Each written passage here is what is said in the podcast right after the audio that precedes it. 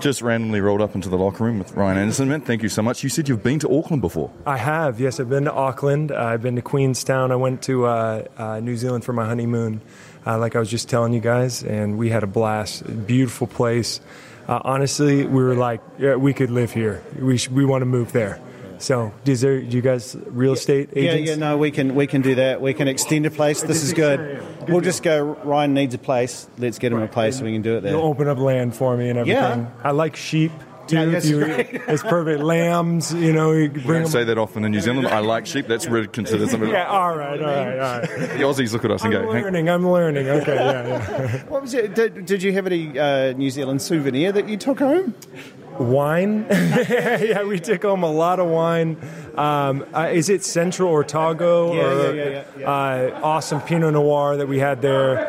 Uh, it kind of blew our mind because we love. Uh, my wife and I we're wine drinkers, so uh, we we really enjoyed. We knew the Sauvignon Blanc was really good, but we really enjoyed the Pinot Noir. So that was our souvenir. Very good. Yeah, yeah, yeah. All right, let's, let's talk a little b-ball. Um, you, you were the really talented young squad, and you're about to take on a very gritty New Zealand Breakers team. What are you guys looking for in, in terms of playing against this team?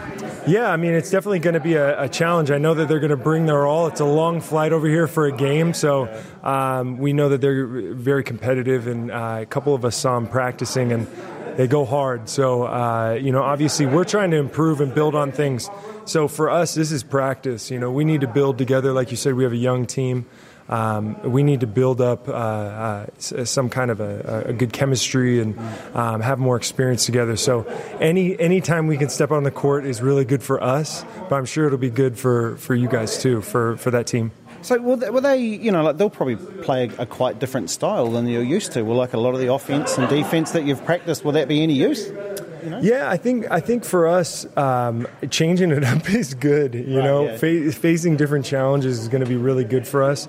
We need to work on our defense. We need to communicate better, and and obviously, like I said, I mean, just getting more experience playing together, learning the plays.